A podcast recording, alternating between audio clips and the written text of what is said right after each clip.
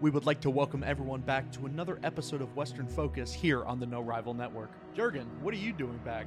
Well, that's a great question. Steve and Blue were so dissatisfied with my performance on the first episode, they banished my soul to the Shadow Isles. But that's quite alright. After you hear some of these opinions on the episode, you're going to want to join me. And do not forget to click that follow button to keep up with everything No Rival here on Spotify. And now, into Western Focus, Episode 3, the Power Rankings episode. All right, so since we started off with the LEC in episode one, we're going to start off with our LEC half and then transition into the LCS. So, working our way from the bottom to the top. I think, in my opinion, the absolute easiest part is definitely the bottom two teams in this league. Without a doubt, for me, it's Astralis and BDS. Kind of hard to decide which one's going to be ninth, which one's going to be 10th. The way I decided to set it up is BDS in 10th, Astralis in 9th just because I think that the Astralis roster has that slight bit of extra potential. You've got people like Finn there who have demonstrated good performance. JeongHoon hasn't been necessarily a huge star, but I think he's got some good plays. And then Kobbe's kind of the old reliable. But on BDS, also you've got Crownie, but then I think that the team around him isn't quite that same level of caliber, if you will. So yeah, I agree with you with Astralis for sure. I have them as my 10th place team. There's not a lot that I really liked on the team. I think the one chance for maybe something interesting happening there is with 113 and Dajor. I mentioned this in the first episode with 113, like watching his games in the LFL this year with K Corp wasn't that impressive at all. So I agree that they're probably going to be 10th for me. And I do actually have a, a slight change with you there. I have SK in ninth. I'm to give BDS a little bit of the benefit of the doubt with maybe some improvement from Adam in the LFL last year because I was looking around on some social media and stuff like that. There was one group that I saw that ran something in like their Discord and they did like votes for like each position and the teams and stuff like that going player by player. And a lot of them in the comments especially were like defending Adam a bit saying he improved a, a decent bit while with BDS Academy. And if he did improve, actually, and I was not a big irrelevant fan uh, from what I saw of him last year, so maybe there's some improvement there. Markoon is going to be the one bright spot, I think, on SK, and then maybe Exakick can hopefully be decent. But I think that if there was some improvement out of a guy like Adam, I liked what I saw out of Sheo with him in, in BDS Academy. I'm going to give them the slight edge. BDS is going to be in my eighth seed, and then SK is going to be my ninth spot. And I also like that Crownie coming in. I think he can probably provide uh, a bit of a higher floor than what Exakick can do with SK, even if Exakick can improve a bit over the course of the split. I don't think he'll improve that much in winter for them to to make it uh, out of the bottom two. Yeah, so I'm kind of more or less aligned in that sense with the bottom three, I guess you could say, because I have SK in uh, the seventh position or the eighth position, I get I should say. For me, the the kind of big players here are the top side. So Markoon for me is one of the best junglers in the league from 2022 at least. I think he's got a really solid performance. He can bring the team together in that sense. And irrelevant, again, not the kind of player that would necessarily carry. Contrary to his name, I think the guy's got potential. He's only been around for about a year now, and I think he still has room to grow. He's got a pretty good uh, understanding of how to put together like a weak side lane where he he won't necessarily be someone you put your resources into, but he can kind of carry his weight there. And then the rest of the roster, I'm a little unsure about the bot side, uh, just because I haven't seen them play the way that you have. But I still think that bringing in those players is a beneficial move for the roster, minus getting rid of Treatz. I've been very vocal on that, but I think again this is the kind of team where they're going to be able to at least make it past that first elimination in the BO1s, make it to the BO3s, but just by a little bit. And then yeah, I have them in the seventh position there. But then yeah, moving up the rankings a little more in the what is that, the seventh position now? Yeah, that would for me that would be the Mad Lions here, where they have, I think, upgraded their roster a little bit in regards to at least Chasy in the top lane over Armut. But then when I turn my attention to the bot lane, I just find it really hard to get behind this team. I've said it on in episode one. I think Carzzy and Hylissang are going to be the absolute int central of the entire league. Sure, they might have their moments, but at the end of the day, these guys are completely out of control. I can see them completely running it down and putting up such a lead for the enemy team that is hard to come back from. So, kind of relying on Elyoya Nisqy to pull it off, but I don't know if they can carry the weight of the spot lane. So I actually have Heretics in seventh. I can't quite do Mad Lions that dirty. I have them a little bit higher, not like crazy high up, but it's going to be Heretics in seventh for me. I like what they have as a roster that they won't be in that bottom two, probably in the bottom three, but I guess for it only really matters the bottom two to get out of that first split. I feel comfortable putting them in seventh. I think that they have some interesting pieces. Ruby and Jackspektra seem to be pretty fine in their respective leagues. Jankos obviously coming in is going to be the big name, and he's going to be the guy that's really going to have to try put his backpack on probably a decent bit of the time and either enable one of those guys around the map because Evi can play a lot of carries too. And then obviously Jankos can carry. I'm not sure what his playstyle is going to kind of end up on this team where he is clearly the veteran presence on it, and he's probably going to have the biggest voice.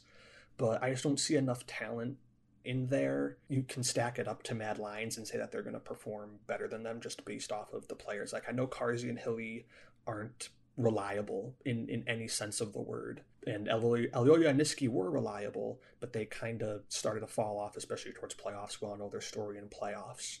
Again, it's not like I have Mad Lions that much higher, but I just can't put them below a team like Heretics, where I think there's just so many unknowns with these guys and how they're going to actually perform at the LEC level. Three of these guys haven't played in the LEC before. Evi's been storied in Japan. He's got to come over and prove himself in a much improved league. And then Jackspektra has had some hype, but he's got to be able to prove it still. And Ruby, I wasn't super impressed by, but I think he can maybe be, again, fine enough to not be horrible and just kind of keep this team in this spot. If you told me they did finish higher than Mad Lions at the end of the year, I'd be a little bit surprised, not maybe crazily surprised, but I got Heretics in seventh, and then I'll go to my sixth. And it is only going to be Mad Lions. Like I know I made a big deal out of that for sixth place, so you know forgive me, but like I agree with basically everything that you said. In that yes, Carzzy Hilly, they're going to be really really crazy down there. Elyoya and Nisqy are going to have to kind of find their form again and figure out how they're going to enable him to go around the map and play that classic Nisqy play style that we've seen for a long time with him, dating back to when he was on Cloud9 and they were winning spring splits over there. And then, like you said, Chase for Armut. I don't think it. Don't, it's going to be hard for it to be a lot worse, if worse at all, than what Armut was doing. I see a world where if they perform to like the 99 percentile, where like Elyoya and Nisqy were dominating like they were last year, Carzzy and Hilly win the coin flip like 80% of the time. I still think they can win the split, believe it or not, but it's going to take, again, that kind of crazy 99 percentile kind of thing happening where everything goes right for them.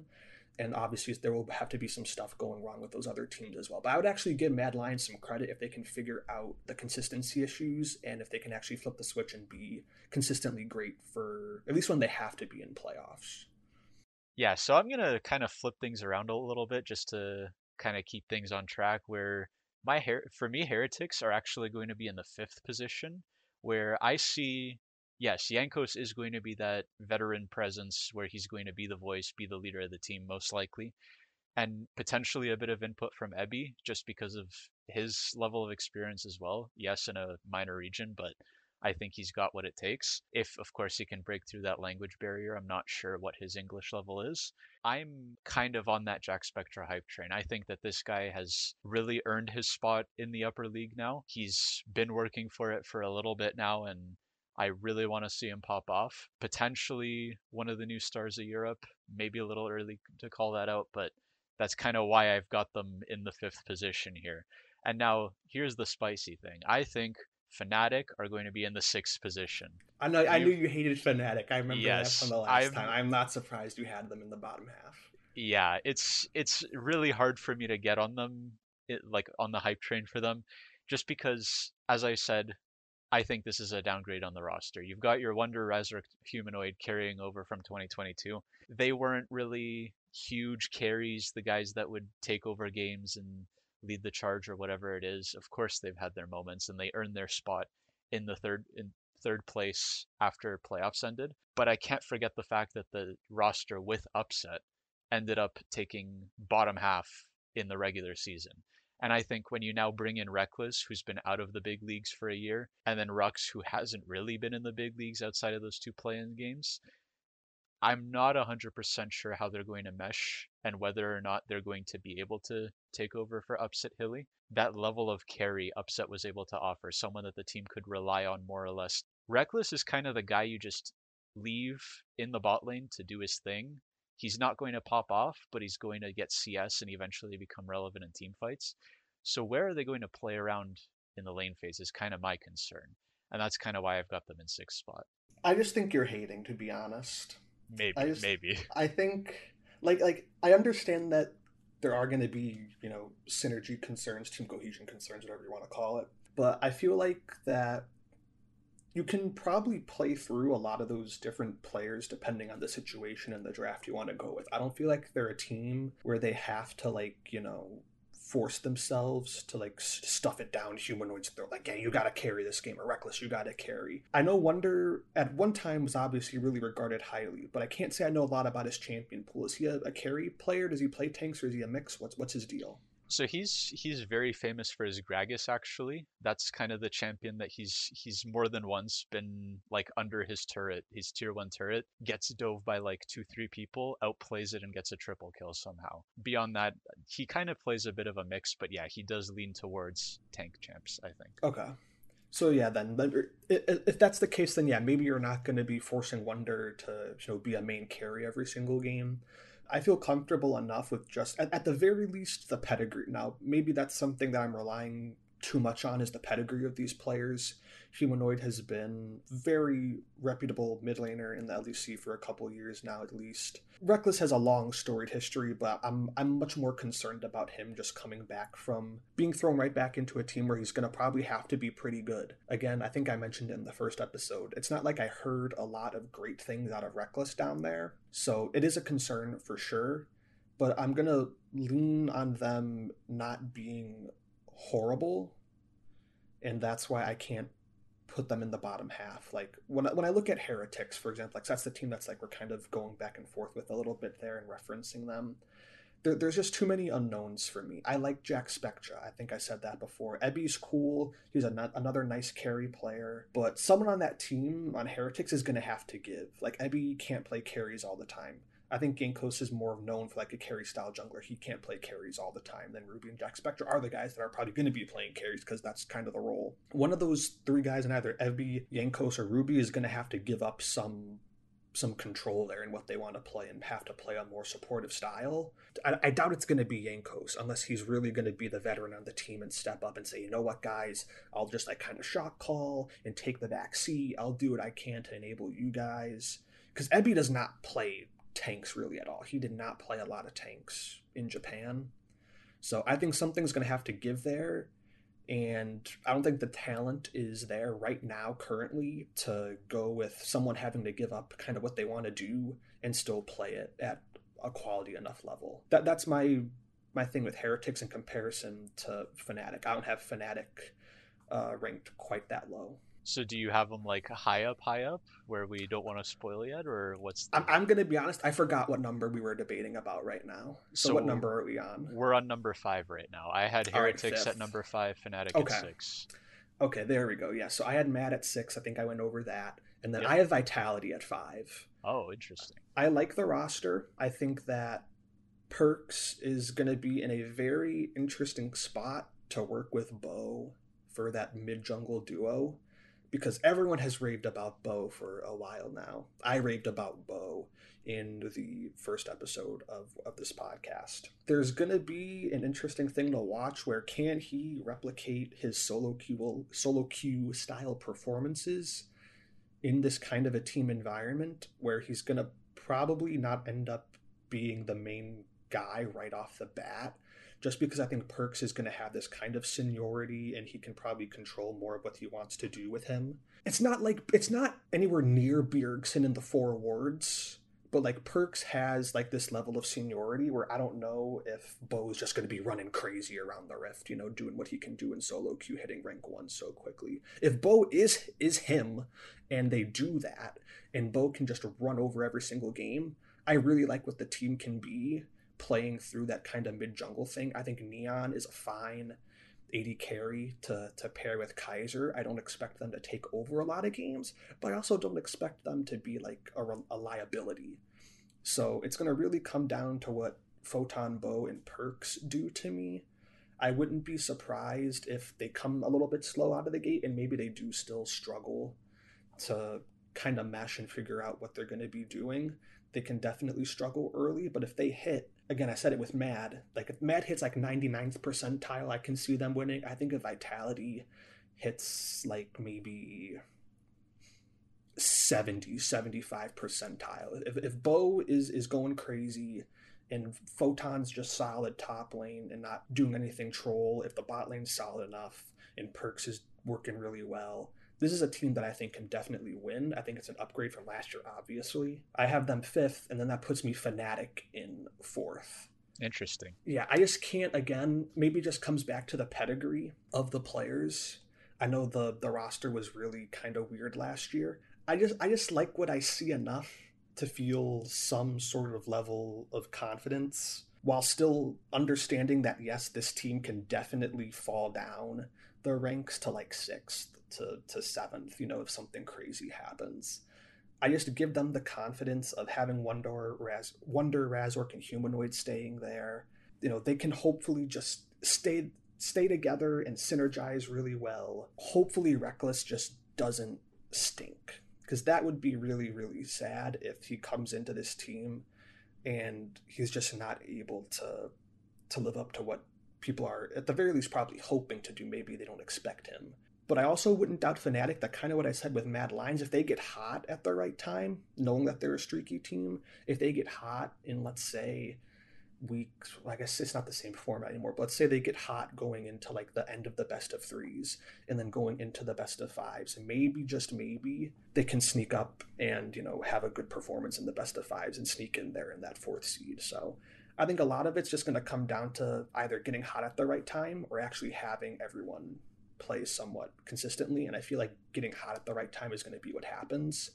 Kind of hard to put that in a prediction, but that's why I have them there. Cool. Yeah. So then I guess we're going to end up having a very similar top three because for me, the fourth spot, like, yes, I've got Fnatic in sixth, I've got Heretics in fifth, and then I've got Vitality sitting in the fourth spot. I think that they're going to be, yes, I agree with you in the sense that these are an upgraded roster over last year's uh, team. But then I think that I see this team doing well enough to put themselves in that fourth spot over the likes of Fnatic, over the likes of Heretics. You've got your stable, maybe even stable isn't the right word, but Perkz is a guy that you can really get behind as a guy that's going to pull his weight. Even if it's not every single game, he has that talent to stay relevant. Bo, I think, is a phenomenal jungler based on his performance in pro before he got banned and his performance in solo queue lately. I think maybe he's going to need a couple weeks to get that rust off, but I expect him to perform very well. This bot lane, I think, is something that's probably going to go under the radar for a lot of people. Kaiser, when the meta isn't going to be as enchanter heavy, at least he should come back to form as this amazing player to set up engages, set up team fights, and like just that one hook or that one knockup or whatever it is that gets on that carry, the team can collapse he's going to be huge. And then Neon coming over from this this dissolved Misfits roster now, where when you had Vetheo carrying that team, the guy that was 1v9ing, Neon was surprisingly consistent as a fallback. I agree. Yeah, when he busted out his Sivir or whatever it was, Sivir just happened to be meta this time around. In some games, he was the guy to carry if Vetheo wasn't stepping up to the plate as much. So I think this bot lane can be a huge thing for them to play around. Perks is going to be consistent. And then Photon, with this roster around him, I think will have the time to develop and become the top laner that they need, play the weak side or however it is that the roster requires of him. So I have this this team in the fourth spot. Any thoughts? I agree with the the Neon and Kaiser point. I don't I don't know if they can take over a game, but I agree in the sense that yeah, like as a second option behind whether it's going to be Photon or Bo or Perkz in any given game, they should be reliable. I, I would be surprised if they had like more than a few bad games over the course of the entire split, however far they would make it through. Because I, I, I, loved what I saw from Neon in the playoffs. He was able to be solid, like you said, behind Vetheo and just kind of backing him up and being a threat when he needed to be. I think, again, it just kind of comes down to me that they're both volatile. Like I can see both of these teams ranging up and down a few spots from where they're ranked. That's why it's like I'm not going to put either one of them in the top three because I think they're volatile. I, I like you could predict them up there and you could probably be right. I kind of just aimed for like a middle ground with these two teams, and I feel like four and five. Heck, you could heck I could see easily myself putting Vitality fourth and Fnatic fifth for me. You know, we had you had Fnatic sixth, but they're going to fall somewhere in this kind of middle ground i think is like the safest spot to predict them being with understanding that hey maybe they can finish second maybe they can finish sixth or seventh so i think that's kind of was my thought process with it especially with uh Fnatic i think vitality is probably kind of going to be in that three to five range Fnatic is probably going to be somewhere in there two, probably three five, three six. I think four five is pretty solid. I think the top three teams are pretty uh, pretty consistent. Cool. And then now we're going to get into the exciting takes, I think, where we're breaking into that top three. The teams that maybe getting a little ahead of ourselves, but the teams that will be hoping to represent not the European League anymore, the EMEA League at Worlds with those three seeds. But for me, putting in the third position, I hate to do this. I'm a big G2 fan, but at the same time, looking at this objectively, I think I will put G2 in this third position. Yep, I have them third as well. Yeah, so you've got you've got your Broken Blade, you've got your Caps, kind of returning Mikyx. These are guys that have demonstrated that they have the caliber to rise up, to become those reliable players, potentially contest for a title. But then when you bring in someone like Hans Sama, who's just two years ago, he was the MVP in Europe, argued as the best AD carry at least within Europe in that year. And then he goes to NA this past year, and he wasn't quite that level of consistent. I feel like he was more or less invisible, at least in comparison to his past performance. So I'm curious to see whether he can shake that off, bring himself back to that form he used to be in. And then Yike, I think, is someone that deserves this spot in the upper leagues for sure, but a little hard to put this roster up there because of his freshness. You have Jankos, who was the leader voice of the team, and now you're replacing him with a rookie. That's really going to shake up the dynamic, and I think not enough to put them down below, but enough that they won't be contending for the title just yet. Potentially in the summer, but for now at least, I do have them in that third position. Yeah, I agree. I think when I look at the roster, it's def it's I shouldn't say definitely it's a slight downgrade I'd say from last year. Jankos Tayik is a, a decent sized drop off. I liked Flakked enough to the point where I was kind of surprised that they brought in Hansama, and then I really liked Targamas, So I was definitely surprised that they decided to bring back Mickey. This is while this is the tier where I'd say that these are the three teams that I would expect to probably win. I feel very comfortable, I think just like you said, in putting G2 in the third spot I'm really kind of just expecting Caps to be the rock for this team, and then Broken Blade as well. He's pretty consistent. The big thing that I'll be looking at, along with Yike, obviously being a new guy on the scene, you're going to want to see if he can hold up uh, in such what's probably going to be a high pressure environment, a team competing for the title, is going to be Hans Sama. Like you said, great reputation in Europe before, left to Team Liquid, and he had I think maybe it was like a very small period where he came in and looked pretty decent. He ended up being just pretty decent.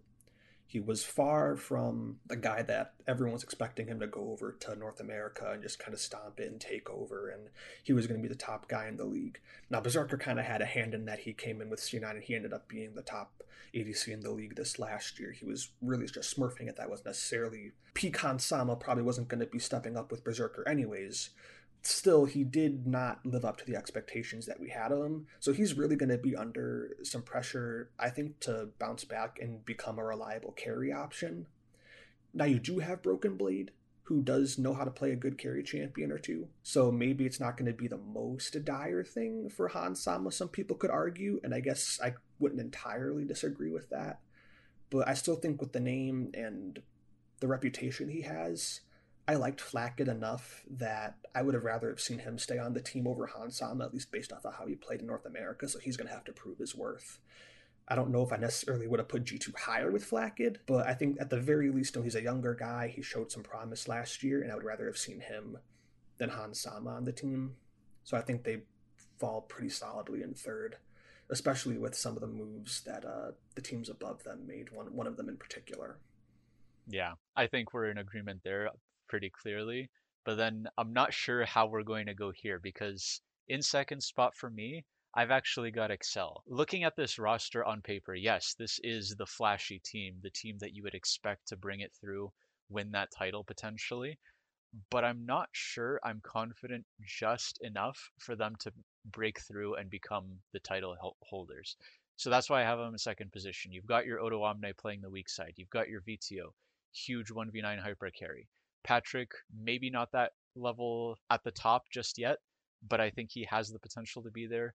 Targamas, I think, really deserves to be on this roster. As you said, he was huge with G2, and I want to see him do really well. But then Xerxes, this is the guy that I've got huge question marks on. Why is this guy on this team when you had Markoon already? Why did you replace Markoon with Xerxes? It makes no sense to me. Can I see him doing well? Sure. I just don't see him doing well consistently enough for them to win the whole thing. So I don't know. I I would even potentially knock this team down one more one or two more pegs just because of that jungle position. Because you need a jungler to be relevant. Need a jungler to get your lanes ahead and contest those objectives and whatever it is. And Xerxes just isn't doing it. Yeah, I, I think you're going a little bit hard on Xerxes there, but on, on the other side of the same token, I love I love what XL did. Again, basically for what all you said already. Odoamne is going to be a rock. I mentioned my hype with Targamas when I was talking about G2. I loved watching Patrick in playoffs. That was really fun to watch him play. He had that kind of interesting pick with the Nilah, especially. He really knew how to play that champion well from what I saw in those games. Vetheo coming in, spring split MVP. He's going to be another very reliable guy to have in the mid lane. With all that being said, I have them second as well. I just I need to give the benefit of the doubt to the number one team. Surprise, surprise, it's Koi. With the continuity that they're going to have with four of their five players, and then with Szygenda coming in, I just don't feel like it's going to end up mattering too much. I, I don't think there is a drop off there for sure from Szygenda to from I should say from Odoamne to Zagenda. I just don't think it's going to matter enough to the point where like yeah, even if it is like a slight downgrade I feel like the core of that roster is going to be more in cohesion with each other. They know how each other want to play the game. I'd assume they all like each other. They all stuck around, you know, for the rest of them. So I'm going to kind of bank on synergy and there not really being a big drop off in the top lane to put Koi in number one.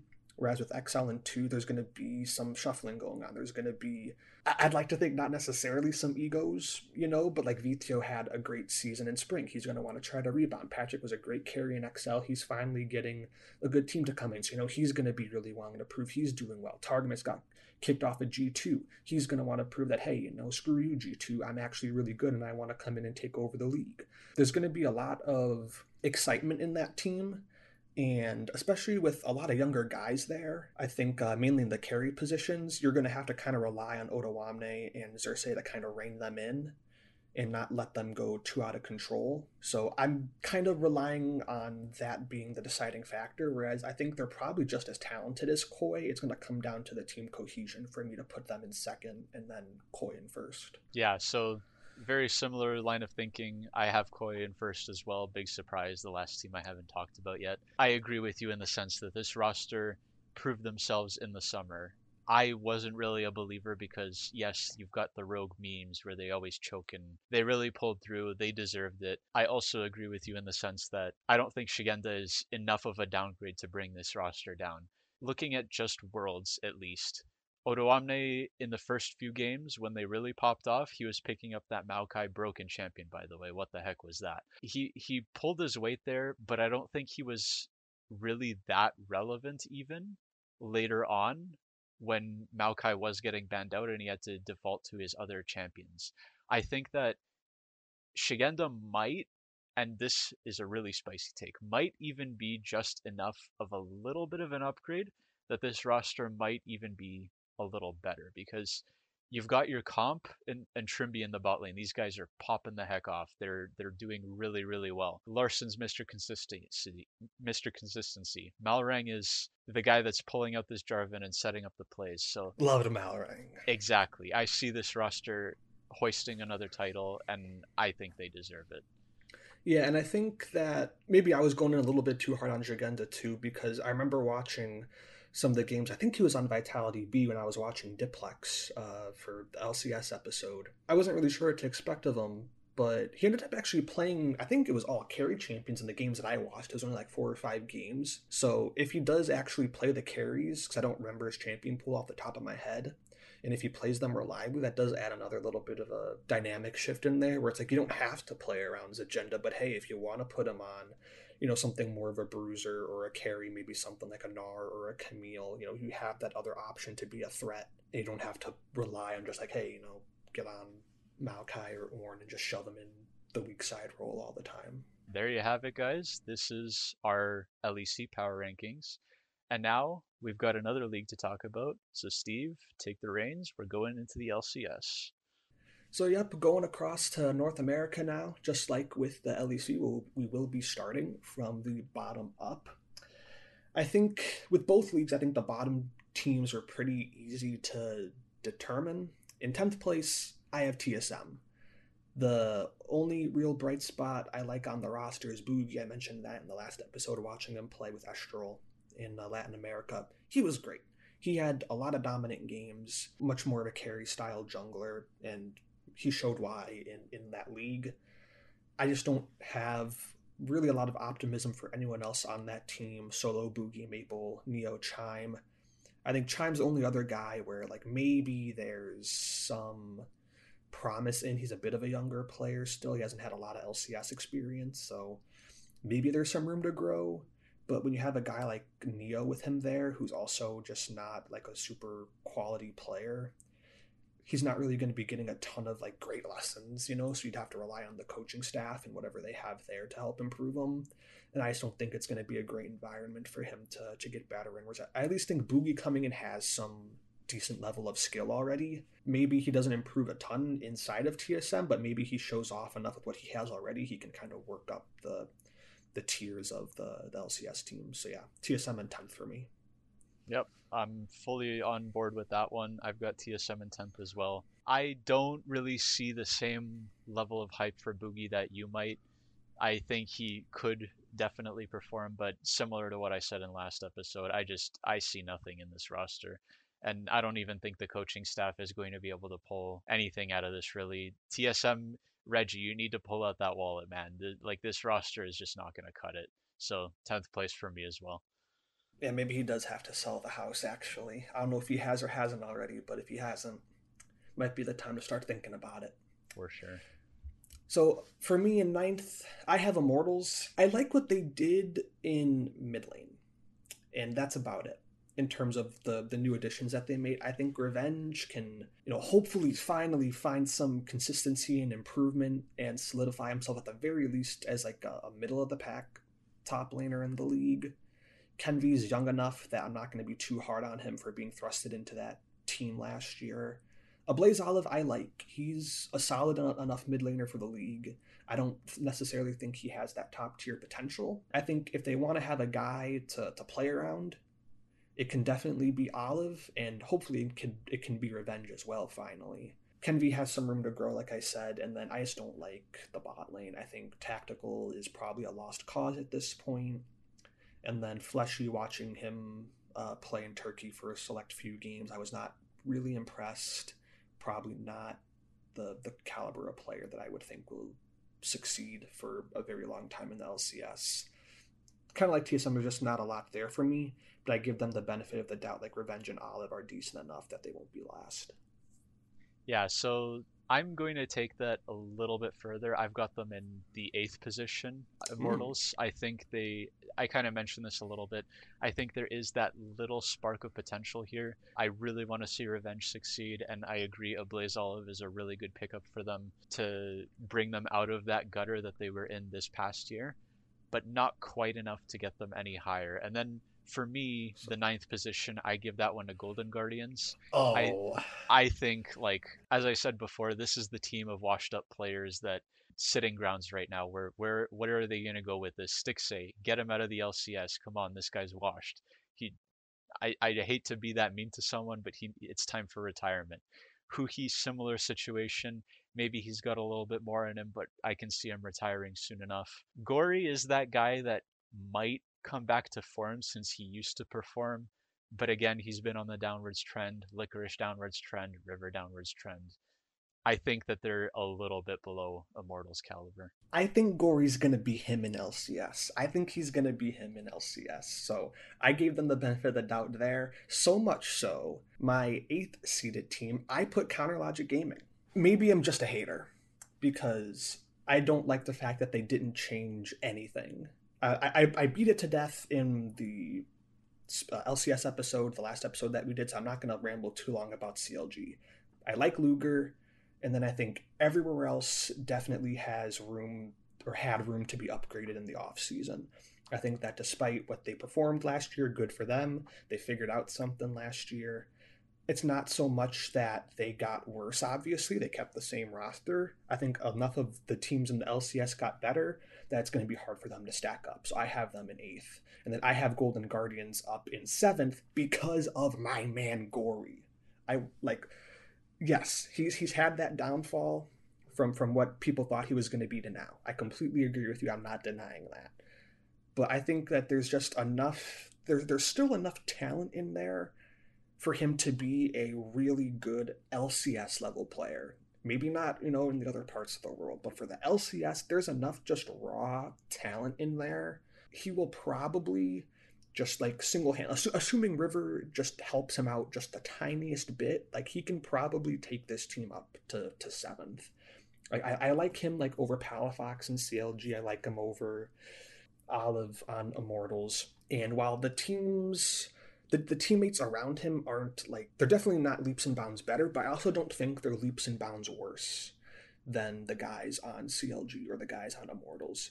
So I'm putting my faith in Gori and that Golden Guardian is going to finish seventh, and then like I said, CLG just I think the, I think the other teams got better and they didn't do anything. Yeah, so I'm not going to shake things up that much. I've got TSM 10th, Golden Guardians 9th, Immortals 8th, and then I put CLG in 7th a little bit of variance, but not too much. I think that this roster showed that they have enough potential because, again, they placed fourth in the regular season, fell off a little bit in playoffs. But I think, again, this roster has enough in it for me to put a little bit of faith in them. CLG faithful, this has been a meme in the cast at least, where the CLG faithful have finally been rewarded. It's and been I want to yeah, exactly. I want I want to see more out of this roster. But and again, I won't ramble too much, but I think that they've got enough potential. Use this split in the spring CLG to feel out who are the consistent enough players to keep. Then make one or two changes as I said and power into the summer split potentially looking for at least contention for a world spot. Yeah, and I'm not gonna go on a rant trying to defend why I put Golden Guardian seventh and CLG eight, so I'll just drop it, and we'll go on to the sixth rated team in the LCS, which for me is Dignitas. What about you, Blue? Yeah, for me, Dignitas as well. I think that's also kind of obvious. I think, again, at least for me, very similar with the LEC. I think that there is definitely you hit a point in the LEC where it's like, yeah, like Koi, XLG2 are the favorites, and then you got this mixture of like Fnatic, Vitality, and Mad Lions as that next tier. LCS is just like slightly different. There's like those, to me, like those bottom three, four teams that I have where it's like, yeah, those teams will probably end up being somewhere in that bottom four. And then Dig is this team that to me, they're kind of just in no man's land. I think that the roster in general, like just in purely isolation, looking at the roster from last year to this year, it's a big upgrade. You bring in Santorin to help uh, come replace what River was last year. You bring in Jensen, a huge upgrade over Blue. And then Armut from Gamsu, that's going to be kind of contentious, but I, will assume that Armut will be better than what Gamsu was last year. Spawn and Ignar, maybe it's a little bit more interesting in the bot lane from what Neo and Biofrost were last year, but I'm counting on it being an upgrade. But that's the one point where I hammered in last episode where it's like Spawn, I'm just not a real believer in, at least right now. Seeing what he did in LCS for that brief period of time last year, I'm not sold on him as a, a good enough player. So that's why I have Dig in sixth. I feel like if they got someone else there that's a little bit better, a little bit more known or reliable, maybe they can sneak up to fifth. Maybe they could sneak up to fourth. But I just think they're kind of in this no man's land where they did a good job upgrading the roster, but it's just not enough to make them a, anywhere near a true contender. Yeah. So I'm again, I've got them in six just like you do. So I'm in a very similar train of thought where Spawns, as I said, I think they pulled them in more or less out of necessity because the good ones were all taken.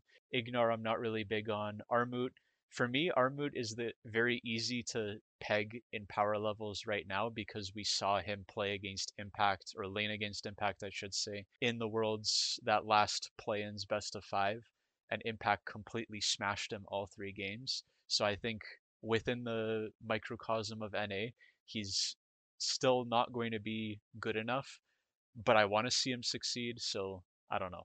And then Santorin and Jensen, those are the two guys that they're going to be relying on for sure. Mid jungle synergy is really important. And I think they're going to have enough of that that they're going to be able to pull this team away from the bottom tier and potentially look into making some sort of a run in playoffs. But again, not enough. They they'll probably end up in six for me. Yeah, I'd be surprised if they finished below sixth, just because I think the teams that I have below them, like except for CLG, I'd, I'd give CLG the benefit of the doubt. But I feel like the teams below them, it's just like they're not gonna have enough enough firepower to compete with Dignitas. Like you know, it's sixth, big whoop. But I think that's probably I feel like most confident. I'd say probably other than like TSM being tenth, I'd say that Dig will end up sixth. So then that leads us to the fifth fifth place spot and I think this is where it can kind of get interesting depending on like the what you think is going to happen maybe with some of the bigger roster changes coming in. In fifth place for me, I put EG. The biggest reason why was the bot lane. FBI coming in is just not the the kind of player that I would have liked to have seen come in and like be a, a reliable guy. I think that he has the the ability to do so, but I think the downgrade is big enough from Danny to the point where I just I just don't feel as comfortable with uh, with that side of the the map anymore. I like the idea of bringing in Ssumday from Impact because you're getting kind of a, a similar skill level of a player. The the dynamic that they bring into the lane is way different. Impact's much more of a weak side top laner. He'll kind of just do his thing on his island. He'll win some one v ones, you know, every now and then, but it's not like that's his job is to like get ahead and, and carry and take over the game. Ssumday that's what Ssumday likes to do. He likes to be put onto those carries. He likes to have this agency in the lane and kind of try and take over. So I like that they brought in this kind of um, another carry threat in the top lane. I, like I said, I'm not a huge fan of FBI, but he's he's still competent enough that he can carry a game.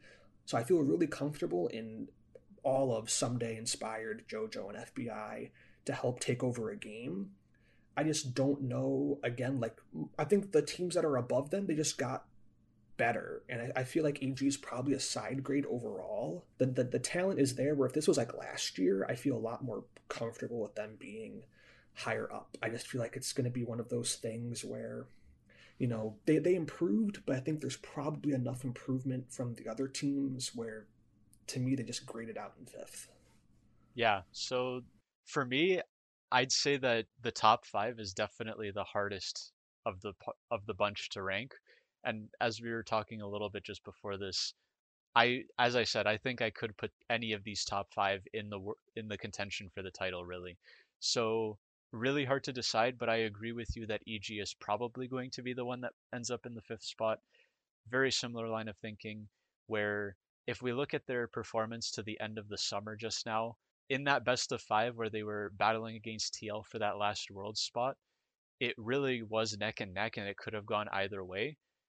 And I think that realistically speaking, EG is, as you said, kind of a downgrade or a side grade right now, where FBI, they got the best of what they could with Danny missing, but he probably won't be quite enough. And then Ssumday I'd say, is at least one one or two steps below impact. So for me, this roster just doesn't have quite enough to compete with those top four spots. So EG in fifth for me too.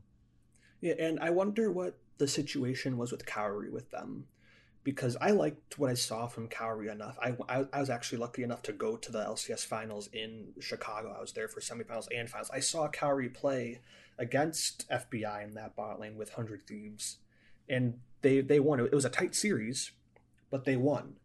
So, and I, I think even seeing Kaori play at Worlds a little bit, he was he was far from bad. He, he, he was pretty decent. So I would have liked to have maybe even seen them just stick with Kaori and, and ride ride him out. I don't feel like the FBI upgrade from him is really warranted. Be a surefire things like yeah, like we got to get FBI over Kaori. So I wonder if they just wanted to let him go, or if he wanted to get out and go, you know, back home. Or I don't know if he went back home. I think he went to uh, back to Europe. So maybe there was something that uh, he wanted out. I would have liked to have seen Kaori there though, and I think that maybe it doesn't necessarily improve them a ton, but you know, kind of stick with the guy that you have. He already has synergy with Vulcan a little bit from working with them last year and stepping in for Danny. So I would have liked to have seen that maybe as well. Yeah, I can see that, but I, I do think, for me at least, FBI is probably the right choice. Hard to say again, but I think FBI is good enough to take that spot. Yeah, he, he he's good enough. Again, at the end of the day, it probably doesn't make too big of a difference. So I'll digress and, and we'll move on from there to the fourth seed, which for me is 100 Thieves. And I feel like that this is a roster where some will some will probably love it. Some will love seeing Doublelift coming back in and, and Bjergsen reuniting with him and, and having that kind of combination back. And then bringing in Tenacity and Busio is nice because then you're kind of appeasing the fans who want to see the NA talent coming in. But I'm sure there's also going to be a lot of people that don't like the roster because they're just bringing back Doublelift, who's been streaming for a while now, and you know they're just kind of hoping that oh he does good. And then on top of that, not to mention that they did sign Unforgiven, and now he's just going to be chilling in Academy. Unforgiven was on Mad Lions last year. He did pretty good in Mad Lions. I liked watching him play. I don't think he was necessarily a, a stellar player. He did end up finishing with the first team for the LEC. I think it was in summer last year you know, there's going to be some people that are mad at that. I think they'll probably end up finishing fourth, but this is also kind of what I was talking about with Fnatic. This is a team that I think will end up probably being a bit volatile. They can definitely win the split. I can easily see them winning the split, but I can also see them like booming and probably going like seventh or sixth, something like that. And they're just going to be kind of like Vitality last year. I'd assume Doublelift coming back will be good because I feel like he's the type of player to have that confidence and have that ability. He probably wouldn't be coming back if he didn't think he was good enough. But what if he isn't? That can be a huge drop off, and then maybe fans start going for Unforgiven. Is Unforgiven going to come up and step in? I don't think there's a world where 100 Thieves could actually let Unforgiven step in if Doublelift is bad just because of the branding. And I feel like that's going to be a very tenuous decision if it does actually come around. And then the other big thing I'm looking at with 100 Thieves is tenacity. Because tenacity is a carry player. He has been hyped up for the last couple of years as a carry player. You watch his games in academy, he pops off on carries. That's what he that's what that's his thing. So I mentioned this in the last episode as well. Will he actually be enabled on carries and be an option? Or is he going to have some sort of a, do, a reduced role? Or maybe he can play carries, but maybe he's not going to be focused on. He just kind of has to do his thing one versus one or are they going to try and pigeonhole him on tanks and let him maybe try to expand his champion pool while trying to compete for a title and just you know try to have double it carry i feel like there's enough question marks here where i can't feel comfortable putting them much higher than fourth in a prediction but if all goes well I think they can definitely win. Yeah, so here there's going to be a bit of divergence because for me, I've got 100 Thieves sitting in the third position. So okay. similar line of thinking in the sense that there there's going to be volatility here, and I'm not entirely sure that they're able to claim the title. For sure they can, but I don't necessarily see it happening right now. A lot of what I talked about, I kind of built a little bit of a narrative where Closer and Bjergsen are going to be a, a huge jungle mid synergy that really can benefit off each other and start moving around the map, getting double Doublelift your carry ahead, getting tenacity your carry ahead. But then for me, what's enough to put them in third rather than any higher is the fact that they might have too many carries, too many big personalities. So similar to kind of what Fnatic suffered from this past year. I think Doublelift is going to be very opinionated coming back from his two years off or whatever it was. He's going to have a lot of opinions, a lot of thoughts on how the game should be run. Tenacity, I'm not sure the type of personality he's got, but since he's a carry oriented player, I think he's going to at least try to demand those resources. And then you've got Closer as well, who loves his Viegos and that kind of champion where he pops off 1v9s, wins the game for his team. So I think that they're going there's going to be at least at first a bit of butting of heads. And that's kind of why I've got them in third. And then in fourth spot, you're probably gonna hate me, Steve, but I've got C9 in fourth. Oh, don't you dare. I, I know it's maybe a little too controversial, maybe too much of a spicy take, but for me, I'm going to frame this specifically looking at just the spring split right now as they're going to start playing. Where Zven he he hasn't had a lot of time on support yet, and he's been able to fall back on enchanters, which kind of fit his playstyle. I had talked about that a little bit. Diplex, I think, is go- because he's a newbie, he's going to need a little bit of time to adjust into this new atmosphere, into this new ecosystem. For the summer, I could see this team popping off and becoming title contenders. But for the spring, at least, I'm going to put them in fourth just because they need that time to figure it out. And I'm not high enough on them to put them any higher than that. I'm going to bounce back really quickly to 100 Thieves and you talking about tenacity. And while I do agree that, yeah, he's a carry player, I just don't feel like he's going to be able to be in a position to come into the team and, like, like literally demand attention or demand resources with Bjergsen and Doublelift on it. I just and and closer, you know, for that matter, I'm sure closer is going to be able to have you know more agency over what he wants to do as well, not just bowing over to Bjergsen and Doublelift. Like Tenacity's not going to be able to come in and just say like closer, come come to my lane right now. You know, like that's he, he's to have to play that kind of second fiddle, I would assume, or maybe even third fiddle, depending on how Bjergsen's to be. You know, I'll, I'll, digress on that. I think that he's definitely capable of, of being a carry. You watch him play in Academy, dude's crazy. But I feel like he might end up being in a bit more of, of the 1v1 situation where, like, I'm sure he will still get, you know, a share of the attention, but it's not going to be focused on him going into C9 for third, I have them ranked third for me. And I didn't like doing that. I did not like putting C9 third, but I kind of had to. The biggest thing for them is obviously going to be the mid lane. That's the only spot that they changed. Diplex coming in right away probably won't be as good as Jensen was last year, but there's obviously going to be room for improvement. He's a younger player. Watching him play with Vitality B, he was pretty good. I think there's going to be a good opportunity for him there to cement his role, and there's going to be some extra pressure on him with EMENES in Academy, who has the reputation of being kind of toxic, has a bad history, but he's an insanely strong actual player. That's another storyline to watch there. And then, like you mentioned with Zven, he's finally getting this full year to play support, but is it going to be enough? He's going to have a lot to learn and expand his champion pool onto the more engaged and tankier champions.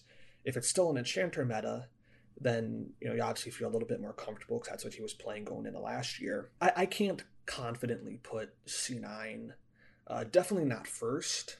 I could probably see them, or I could, actually I could probably see myself confidently putting them in second. I'm gonna give another team ahead of them just a little bit more of the props. Not not a huge difference between you and I there basically swapping just around 100 Thieves in C9. And I think it'll probably end up being pretty close. I think C9 is going to have the more consistency, but 100 Thieves is going to be a lot more volatile. So hopefully, if 100 Thieves just doesn't boom, it can be a pretty fun competition with like C9, 100 Thieves, and Evil Geniuses going into maybe fighting for either somewhere between 1 through 3 or 1 through 5, something like that. Yeah, and then spicy times. We're going into the top two. Who do you have in second? Who do you have in first? Let's drop it out and lay it out on the table here. In second place, I got Team Liquid. I got yeah. Team Liquid in second and FlyQuest first. Okay, so there's not going to be enough divergence there. I've got similar story here. Yeah, I think that coming in with uh, this Korean speaking roster is going to be very exciting to watch. It's going to be a more try hard version of what C9 did last year, bringing in LS and Berserker and Winsome and Summit. obviously, that blew up very quickly for whatever went on with LS uh, behind the scenes. So Summit coming back in is going to be pretty cool. Can he actually improve from his weaknesses that were exposed in playoffs, just like chain dying so often? He's a great mechanical player, but he needs that awareness still of where the jungler is, how far is he up in the lane.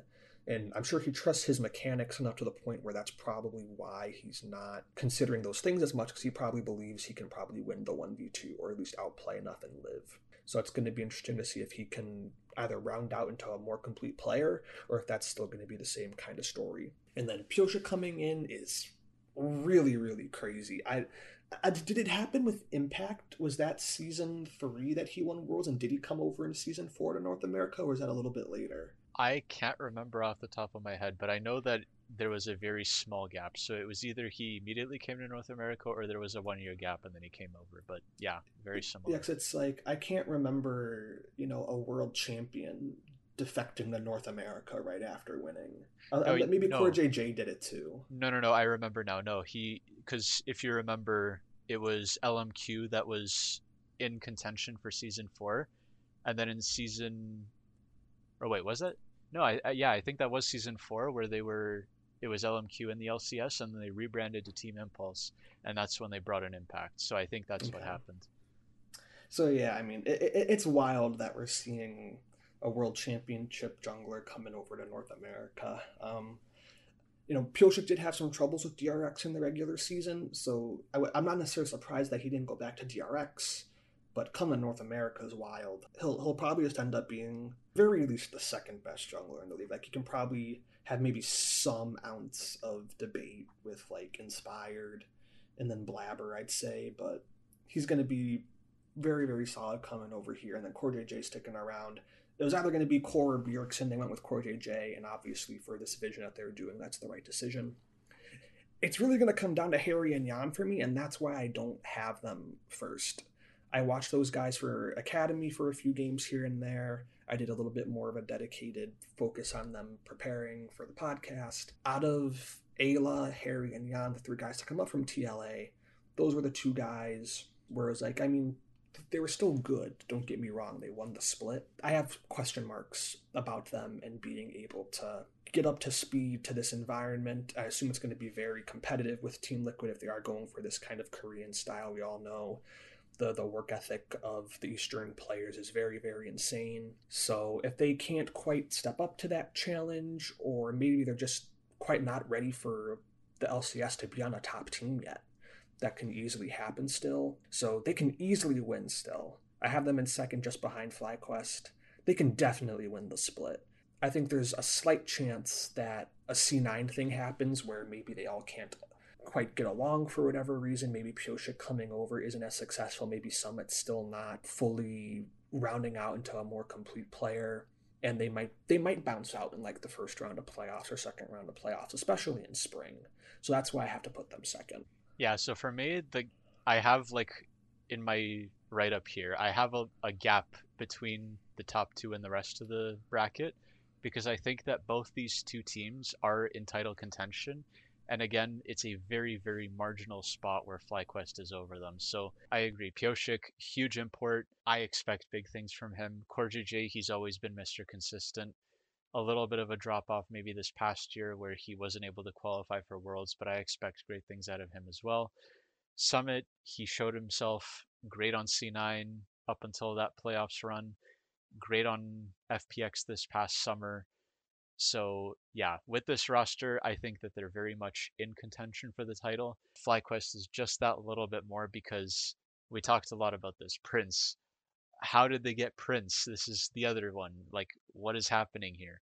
Ayla, he's a huge support that I think will quickly integrate. I I would expect. Spica finally got a roster. He's been popping off with four pylons around him, and now he's going to be able to actually invest time into getting people ahead, which can then run with it. Impact best top laner in the league for sure for me. I I won't even debate that. I think and then VicLa, I'm not 100% sure where he's going to go, but he's going to have that time around this roster. I expect them to lift the trophy in the end. Okay, let's debate. Let's debate Impact really, really quickly. okay, sure. All right, because I, I I like Impact. I think he is definitely in the upper echelon of the top laners in the league, and especially for his role. He fills that that rock kind of role we were talking about last episode really, really well.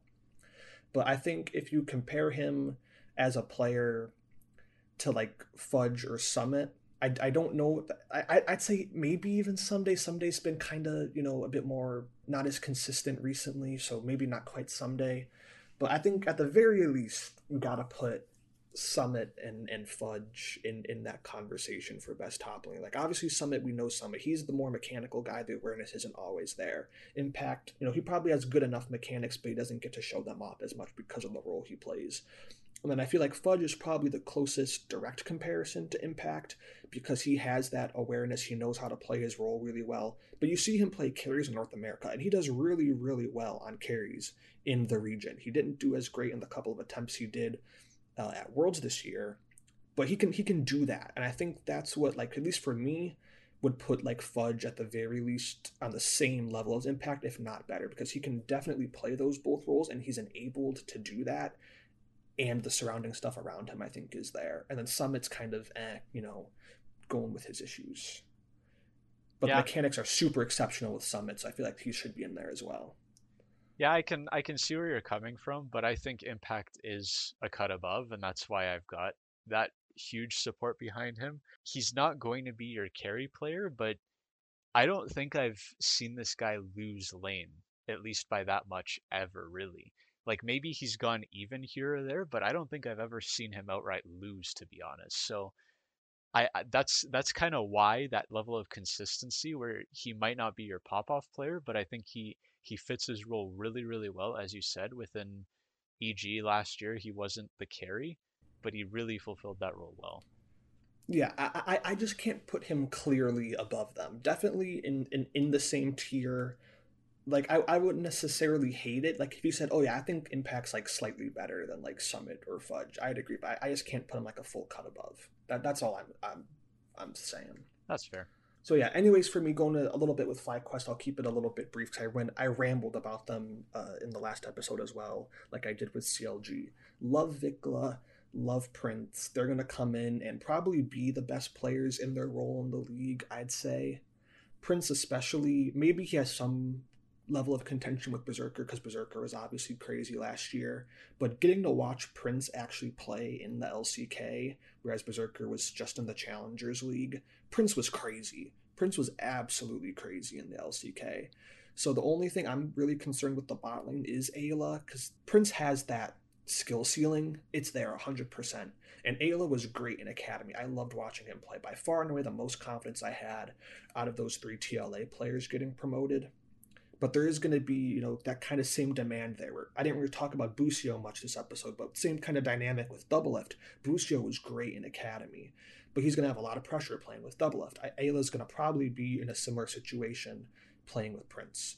So hopefully both of those guys can be able to step up into their role because if they can, it's going to be a huge help to their team. And then I'll sum I'll summarize it again from the last episode. Impact, Spica, absolute great rock role players. They both will do exactly what you need them to do to help win you a game. Spica can pop off, but he doesn't have to. Again, Impact, I'm sure he can, but he never has to. He can just play his role. Eyla, again, if he does well, he is gonna be able to just be another great role player to help supplement what VicLa and Prince are gonna do, which is one or two v8 carry. I shouldn't say two v8 carry, that's disrespectful to the other guys, but they'll be the two main carries every single game, and that's gonna be the way that FlyQuest is gonna take over for sure. If all of these guys just play their role, Eyla is solid right out of the gate. There is no doubt in my mind that FlyQuest is gonna be number one. Totally agree. Well, and on that note, we'd like to thank you all for sticking around till the very end of episode three of the Western Focus podcast. Between all the hot and cold takes, it's clear that there's going to be a lot of excitement for Western League of Legends this year. Reach out to us on our socials, link in the description, and tell us your own power rankings for the upcoming season. We'd love to hear your thoughts. And make sure to follow the No Rival Network on Spotify as more episodes release throughout the 2023 season. That'll do it for today, and we'll see you all again soon.